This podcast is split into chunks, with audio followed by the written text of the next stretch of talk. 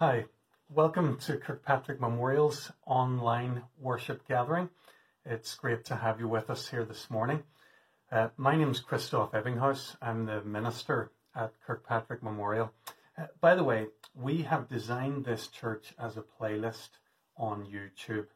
So if you find that you're watching individual videos, uh, please go back and have another look and see if you can find a playlist entitled City of Love Gathering 6. Uh, that's the one you want to be watching today.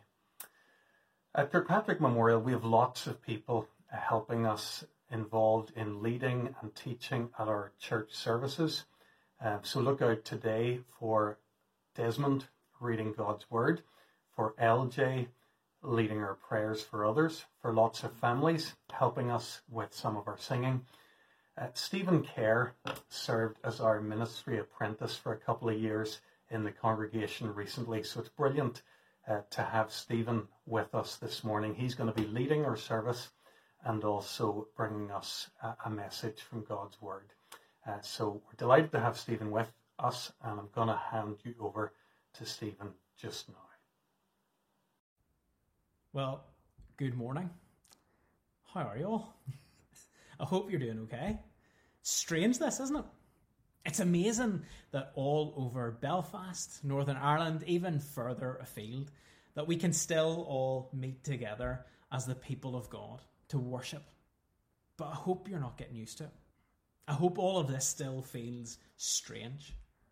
Because although it's great that we have the technology to do this, we long for the day when we can be truly together again meeting as, the, as a family of faith. So, whether you're a, a Kirkpatrick regular or like me now, you're a visitor watching along with us, we hope you will be blessed and encouraged today as we draw together to worship God and to hear from Him through His Word. This morning, we're going to be taking a break from the, the usual pattern to look at something a little bit different. We recognize that for many of us, this has been or is or will be a difficult time. Lots of us are, are struggling. And when we look to the Bible, God's word given to us, yes, to show us God's plan to save us, but also to show us how we as his people should live in this fallen, broken world, twisted to its very atoms and molecules by sin. And in the Bible, we see right throughout people, God's people living in difficult, dangerous situations and how they react. We see God's people struggle and doubt and cry out to God. And nowhere do we see this more clearly than in the Psalms. So today we're going to be spending some time thinking about one of the, the Psalms of Lament. A psalm where David, in, in real distress, brings his complaint before God and ultimately clings to the hope of God's steadfast love and sure promises to him. But right now, let me open our time together by reading some words of hope from Scripture. These are the words Christoph used to, to close last week's Easter service. It's 1 Peter chapter 1, chapter 1, and I'm going to read verses 3 to 6. Praise be to the God and Father of our Lord Jesus Christ. In his great mercy, he has given us new birth into a living hope through the resurrection of Jesus Christ from the dead, and into an inheritance that can never perish, spoil, or fade. This inheritance is kept in heaven for you, who through faith are shielded by God's power until the coming of the salvation that is ready to be revealed in the last time. In all this you greatly rejoice, though now, for a little while, you may have had to suffer grief in all kinds of trials. So, whether you're tuning in this morning full of that living hope because of what Christ has done for you, or if you're struggling, struggling to, to live in that hope, weighed down by the griefs and trials of this broken world, God's word tells us that we can still lift our eyes to Him and bless His glorious name for all He has done for us. Let's do that now as we pray together. Let's, let's pray.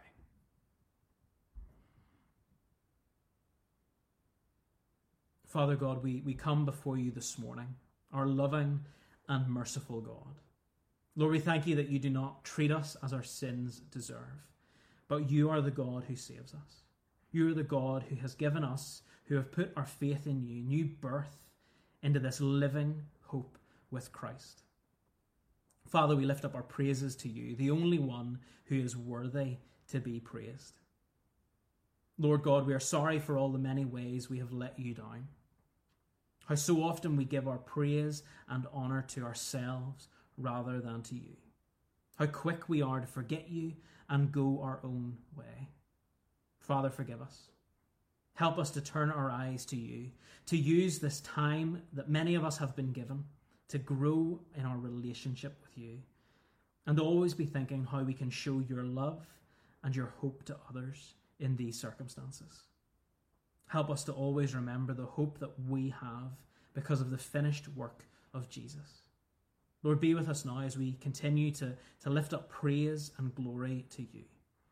May your name be lifted high as people all over the world faithfully come to worship you today, separated from one another, but united because of you. Lord, as we struggle in this difficult time, we pray you would speak to us this morning through your word. We pray that by your Spirit you will make broken lives new and give us strength to face the days ahead. Amen. We're going to, to sing together, um, and then we have a, a, video for the kids looking at the, the Garden of Gethsemane from the, the Jesus Storybook Bible, where, where Jesus, in real distress himself, cries out for help from his Father. After that, we're going to sing all about Jesus, using that, that cracking video that some of you made a few weeks ago. And then we'll hear from Psalm 13 and sing again before we come to think about the words that we've read. But right now, let's sing together a song that reminds us of God's faithfulness in all circumstances. Let's sing, Blessed be your name. Psalm 13 How long, Lord, will you forget me forever? How long will you hide your face from me?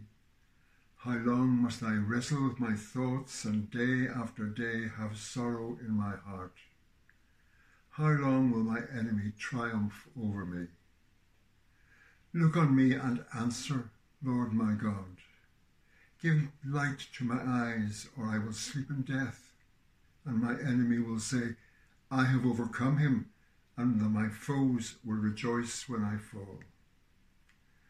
But I trust in your unfailing love.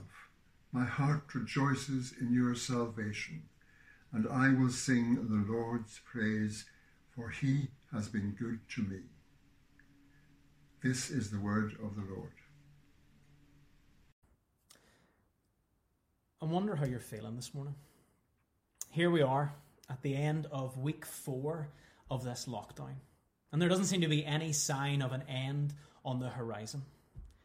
Some of you, I'm sure, are struggling. Struggling with fear, anxiety, fear for the future, for your jobs, your physical health, your family's health, perhaps your, your mental health. Maybe it isn't great right now. And being stuck inside with limited options is a massive trial for you or members of your family. Maybe you're a frontline worker, going out each day not knowing if today will be the day you catch this thing or bring it back into your homes. Maybe you're deeply concerned right now for loved ones, ones who are at risk or currently in hospital. Maybe, maybe you're grieving at the minute. You've lost someone in this time and are unable to comfort those who need it or be comforted by others due to social distancing.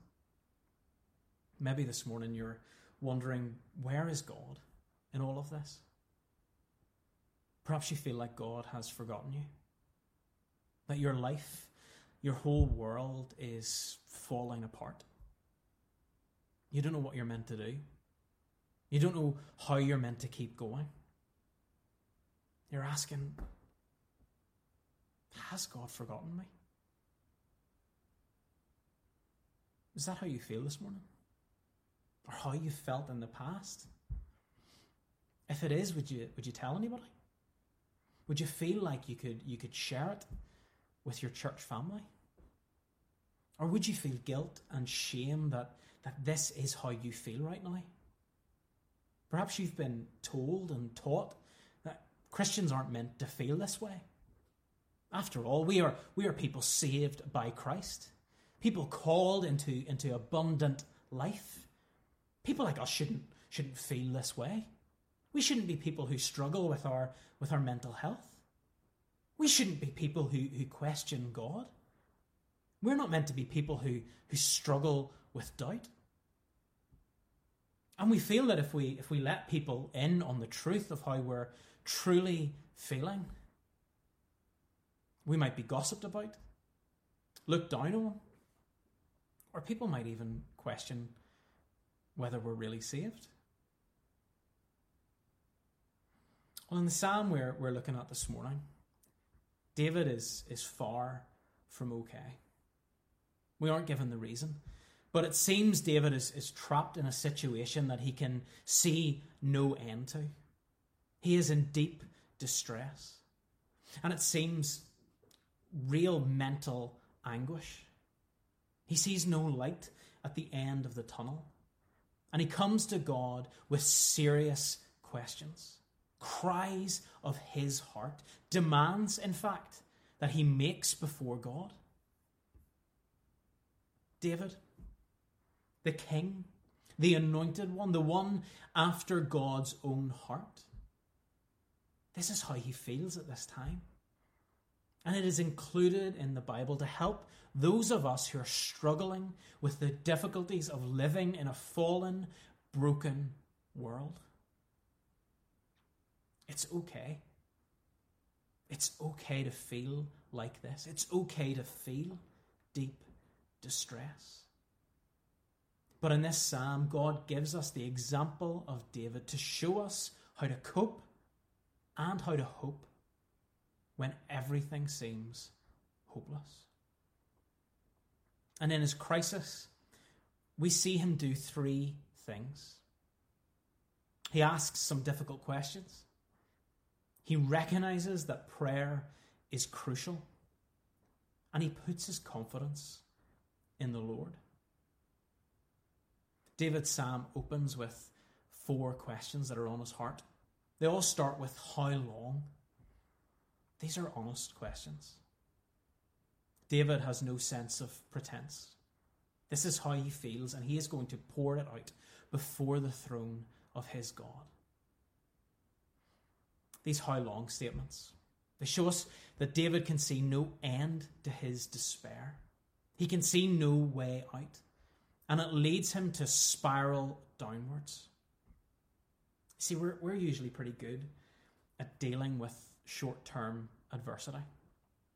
But long term trials, they can, they can just grind us down, especially when we're struggling to see an end to our trauma. Whether it's grief, stress, depression, illness, exhaustion, family strife, potential or actual unemployment.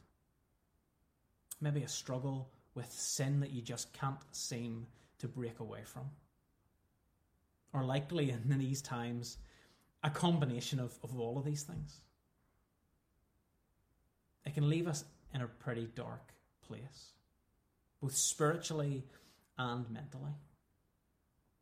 I believe that's what's happening with David here in the in this psalm. Each of these four statements, they get worse and worse as David gets caught up in his own mind.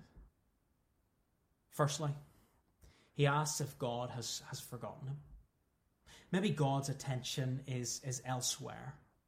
And this appeal will cause him to remember David and bless him once again. Maybe you feel forgotten by God. That if he, if he only remembered you, then he wouldn't be allowing what you're going through to, to carry on. We ask, maybe I'm forgotten. Maybe I've lost his favour. We can so easily head down this route. Satan wants us to believe that we are orphans, forgotten by our Father in heaven. But we know that this is impossible. In Isaiah 49, verses 15 and 16, we see God say to the people of Israel, people who felt that God had abandoned them during the exile, Can a woman forget her nursing child, that she should have no compassion on the son of her womb? Even these may forget, yet I will not forget you. Behold, I have engraved you on the palms of my hands. Your walls are continually before me. However, the reality is that David can't see this right now. In his struggles, he continues down this path. Next, he, he wonders if God has abandoned him completely. That he hasn't just forgotten him, but he's rejected him. God hiding his face is, a, is an expression of alienation and curse. David feels that God has turned from him. We who are in Christ know that because of his sacrifice on the cross, we have had the consequences of our sin taken from us.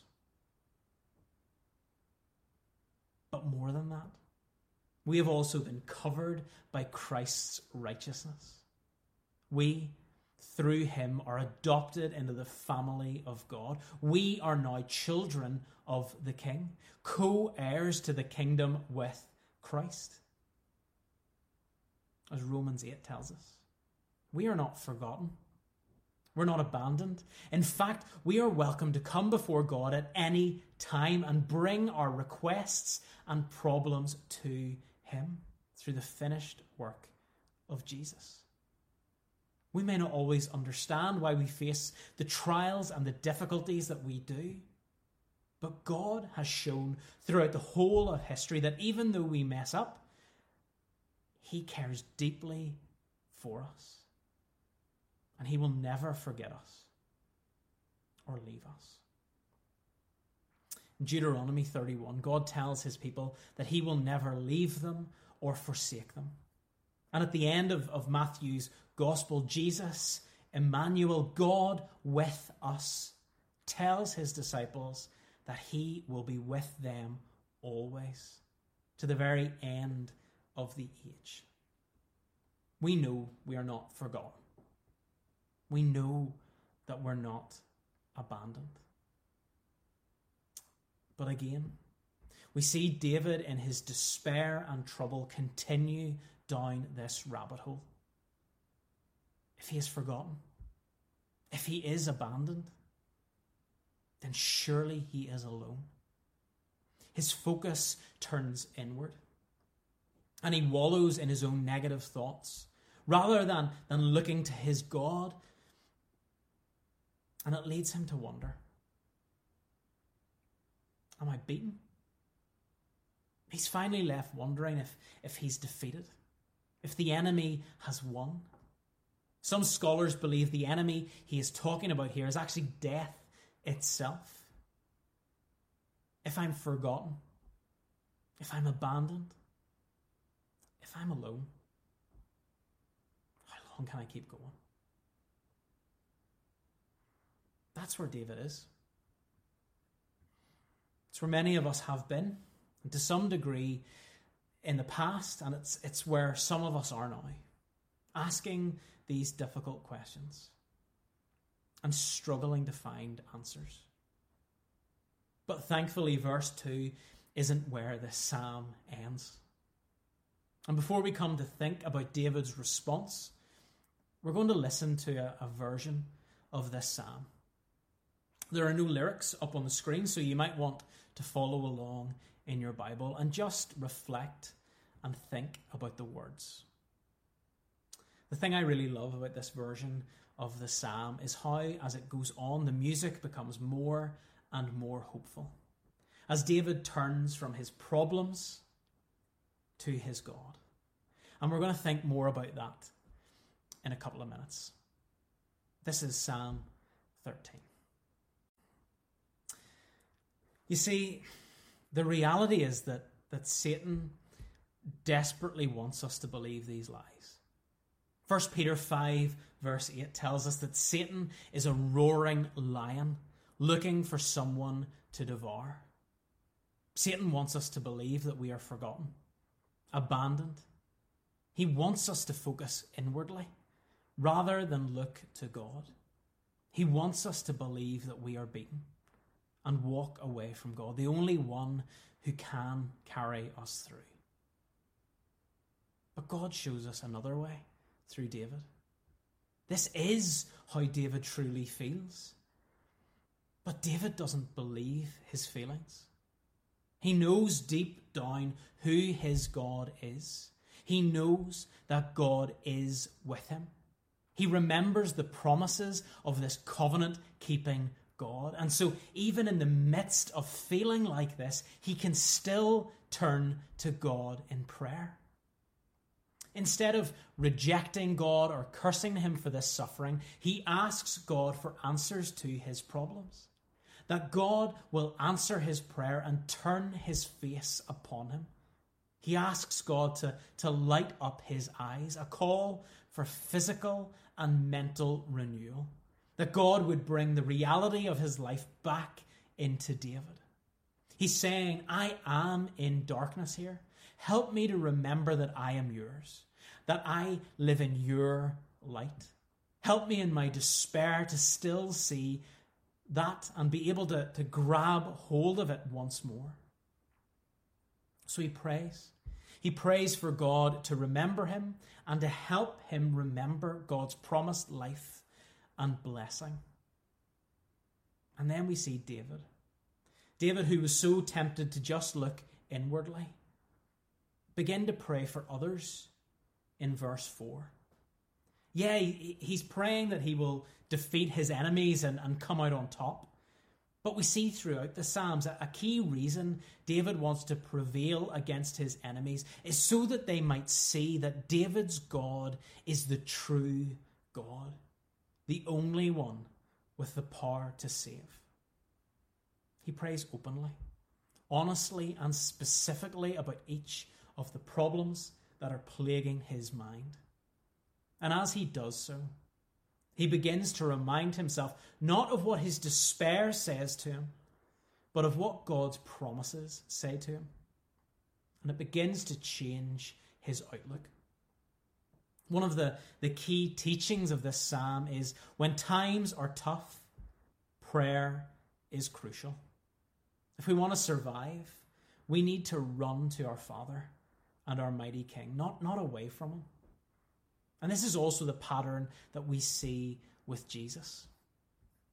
In Hebrews 5, verse 7, the writer reminds us in the days of his flesh, Jesus offered up prayers and supplications with loud cries and tears to him who was able to save him from death, and he was heard because of his reverence.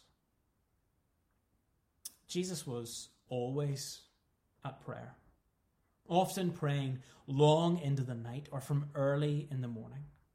And in these verses in Hebrews, the writer is really talking about Jesus' prayers around his crucifixion. We reminded ourselves earlier of, of Jesus in the garden when he was praying about the, the incredibly difficult task ahead of him of, of willingly giving himself over to be that sacrifice for us and his mental and physical anguish being so great that he was literally sweating drops of blood. And then on the cross. On the cross, we see Jesus use similar words to this psalm when he quotes from Psalm 22, saying, My God, my God, why have you forsaken me? As Jesus takes the, the punishment of the sin of the world upon himself. He is truly abandoned by God in a, in a way that we who are in him can never be. Even Jesus cries out to God, asks difficult questions, and truly shares the burden of his heart with his Father. And he demonstrates to us that it's okay for us to do the same. We are broken people. living in a broken world at a time when that is, is especially obvious. And sometimes it can get the better of us.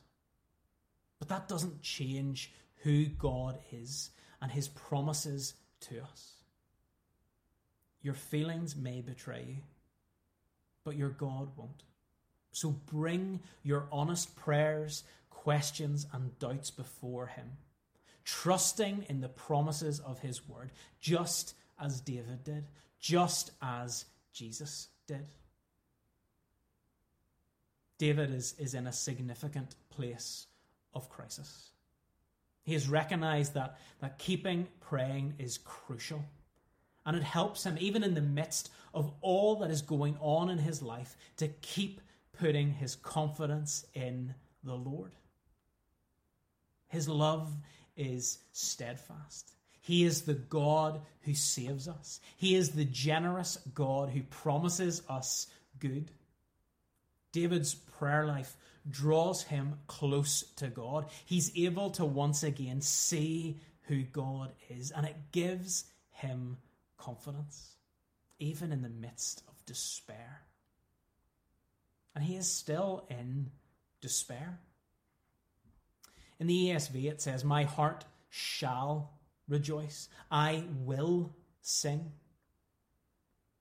David isn't out the other end of this by the end of the psalm. It's not a case of we put our prayer in and immediately our problems will disappear. David is once again trusting in God's promises and is looking forward to a time when this will be the reality, when he will rejoice, when he will be able to sing again.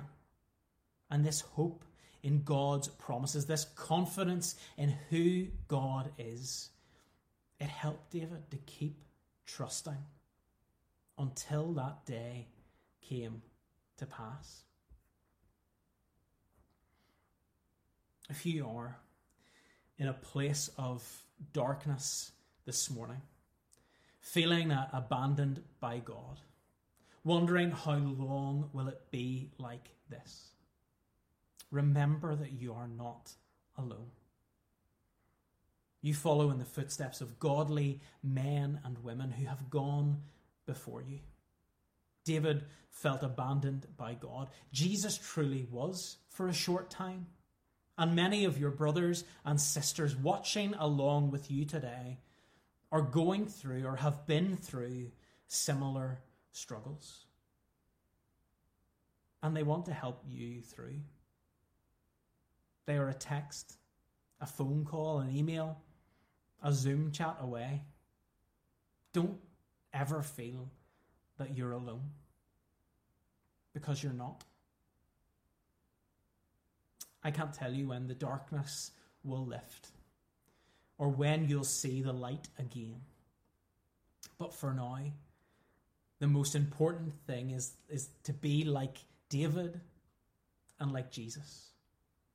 You need to keep calling out to God in prayer. That same God who, who perhaps feels really distant to you right now. You need to keep hoping in Him because His promises are steadfast, His word is sure.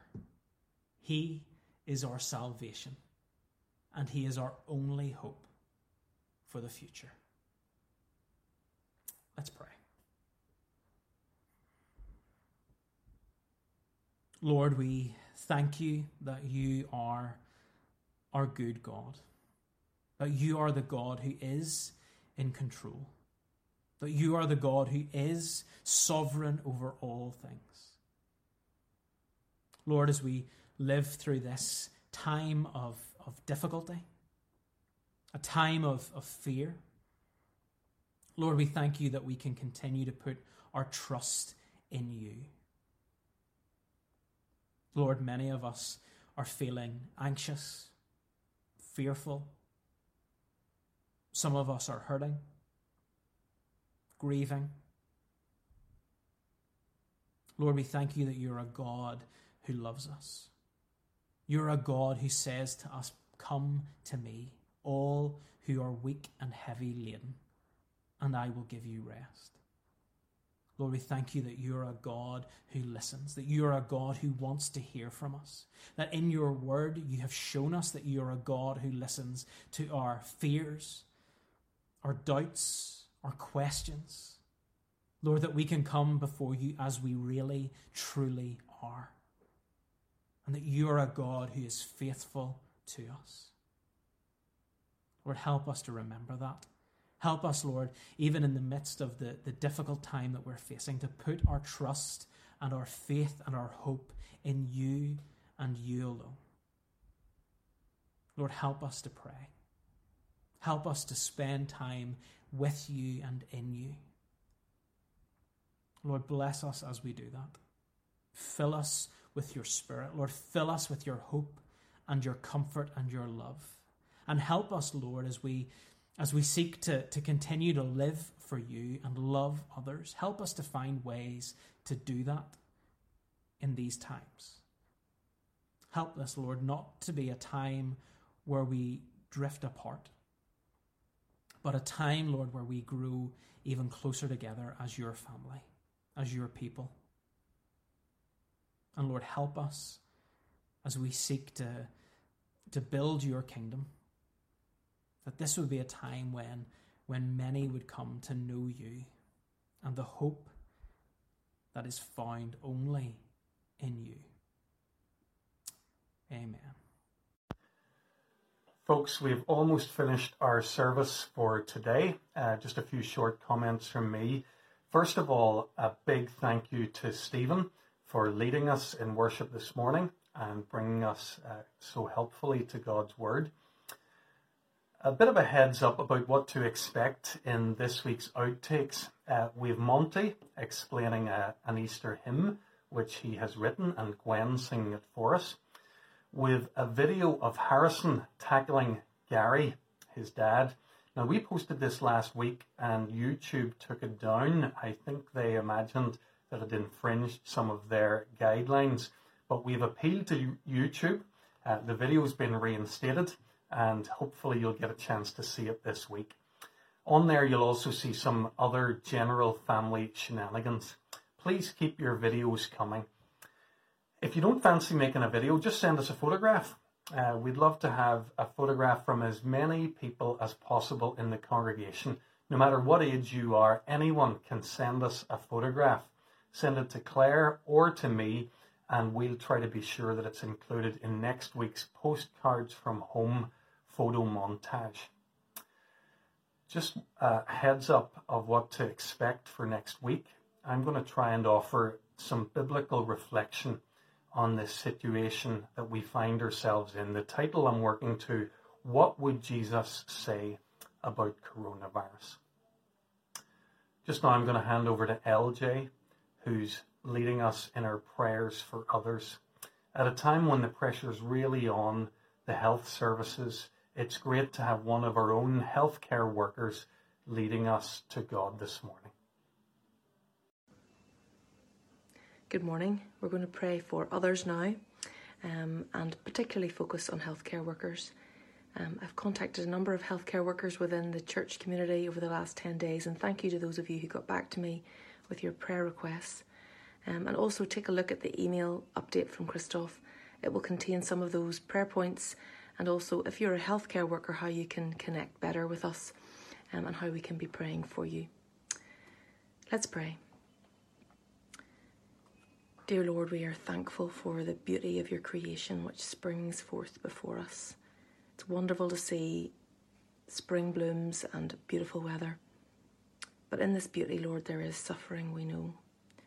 We pray for those in our community who've been directly affected by COVID 19, those who've lost loved ones, and those who are battling with this disease, Lord. We ask for restoration and healing, restoration of grieving and broken hearts, and restoration of weakened and broken bodies. We pray particularly for healthcare workers again this morning, Lord, those who are striving to look after these patients with coronavirus. Help them to do that well and with compassion. We thank you, Lord, for the sense of togetherness that there is in the health service at present, and we thank you for the public displays of support. We pray for endurance, for perseverance for healthcare workers over this disruptive period, which is likely to last for many months. Many healthcare workers won't have had any break over Easter, and so we pray for strength. Lord, we also pray for sensitivity during this time. Many of the consultations that would normally happen with patients are now having to be done over the phone, and that's difficult. We pray that doctors and nurses and support workers will be able to do those conversations with care and compassion. We pray particularly for those who work in palliative care, who look after these vulnerable patients, that they would still be able to do so well. Lord, we pray for the many practical considerations again around coronavirus, the issue of personal protective equipment. Thank you for answers to prayer in that regard. Things are improving, Lord, but it's still a great source of anxiety. Many have been unnerved, unnerved by the news this week of many healthcare workers being affected and some who've lost their lives. We pray, Lord, that there be calmness around this issue and that the practical considerations would be met even further. Lord, we pray for the many professions who make up the whole healthcare team, often those who work in unseen roles, in labs, in support services, Lord, sustain them too. And Father, lastly, we pray for particularly vulnerable groups. We heard this week of the news that rates of domestic violence are increasing, and we pray, Lord, for safety for this group. We also pray for the police and social services who are trying to support a particularly vulnerable group of individuals. Lord, we bring these things before you. We know that you hear our prayers. In Jesus' name, Amen. Let me just close our time together with some words from Romans 15, verse 13. Now, may the God of hope fill you with all joy and peace as you trust in him, so that you may overflow with hope by the power of the Holy Spirit. Amen. I mentioned the story of the road to Emmaus being one of my favourites uh, in the sermon on Easter Sunday morning. And uh, I think the thing that fascinates me about it is how that they recognised him when he broke the bread. Uh, and it got me thinking, and there's an old Irish uh, folk tune called The Dimming of the Day, and it contains a little line, I'll know you at the dimming of the day. It's a very haunting melody. And for some reason, that phrase, I, I'll know him in the breaking of the bread, sort of became matched to that phrase in the song. And I developed that a little bit, and I thought of the other times when the bread will be broken. Um, you know, the feeding of the 5,000, and also uh, that final day at the great bridal feast in heaven um, when the bread will be uh, broken and the, the wine will be drunk, and we will be celebrating with, with the risen Lamb. And so, uh, I put that together uh, from the perspective of the two disciples that were on the road to Emmaus when Jesus went and walked with them, and I set it to the tune of the dimming of the day. We stood along the Galilean shore. We heard some words we never heard before. We tasted life we saw five thousand fed. We knew him in the breaking of the bread. And then one night they told us he had died. With nails and wood, our dreams were crucified.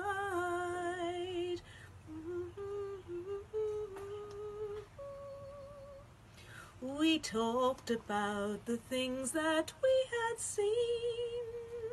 We thought about the things that might have been. Our heads were down, our hearts were far away. when the stranger came and walked with us that day. He opened up the truths of ancient days. He gave us hope. He set our hearts ablaze.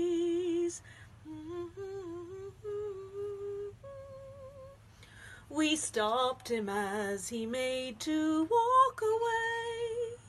We pleaded with him, step right in and stay. But as we sat and pondered all he'd said, we knew him in the breaking of the bread. Surprised by joy, we ran into the night. The streets were bathed in resurrection light. Mm-hmm. And so we have a hope that never dies. We know the one in whom our future lies. And when the feast's prepared, the table spread, we'll know him in the breaking of the bread. Yes, we'll know him in the breaking of the bread. Hello, everyone at Kirkpatrick. Um, this is our insight into isolation um, from our family. We are all feeling well and doing well. I am presently at home full time looking after the three boys, and Roger remains working in the Royal and doing shifts in the city. Like you all, our lives have changed beyond recognition in these last few weeks.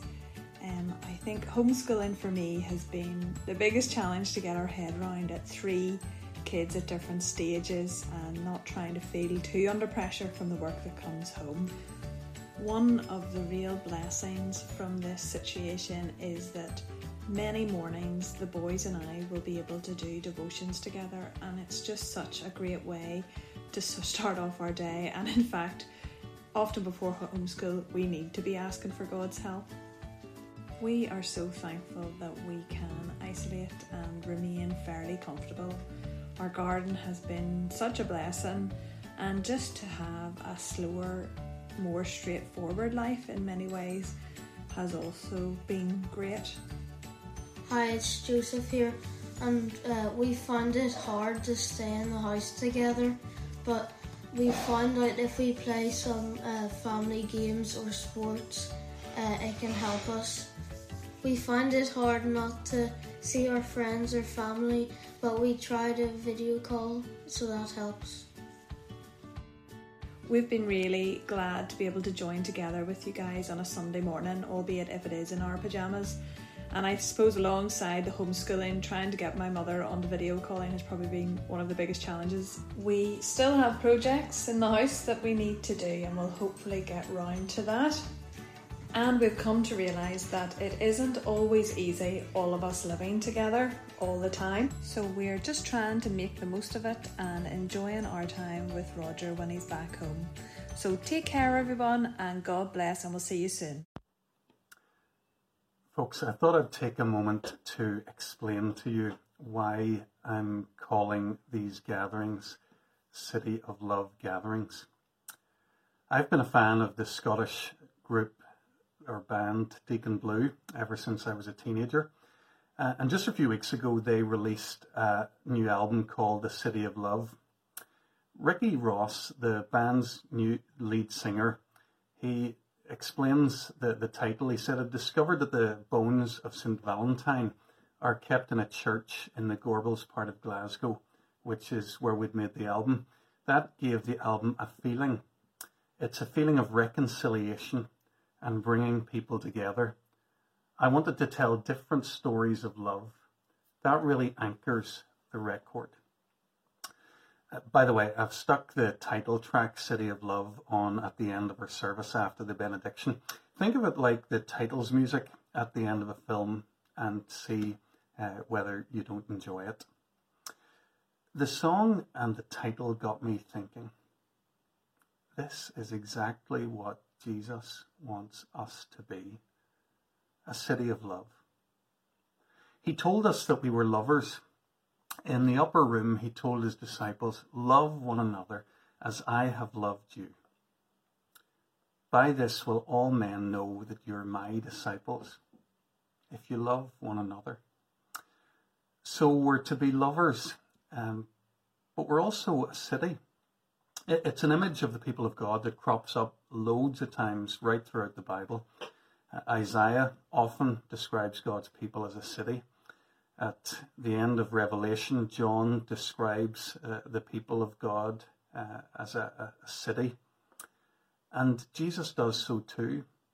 He once told his disciples that they were like a, a city on a hill. We often talk about church as a family or as a church community. What I love about this image, this city image, is the, the idea of the size, the space, and the welcome.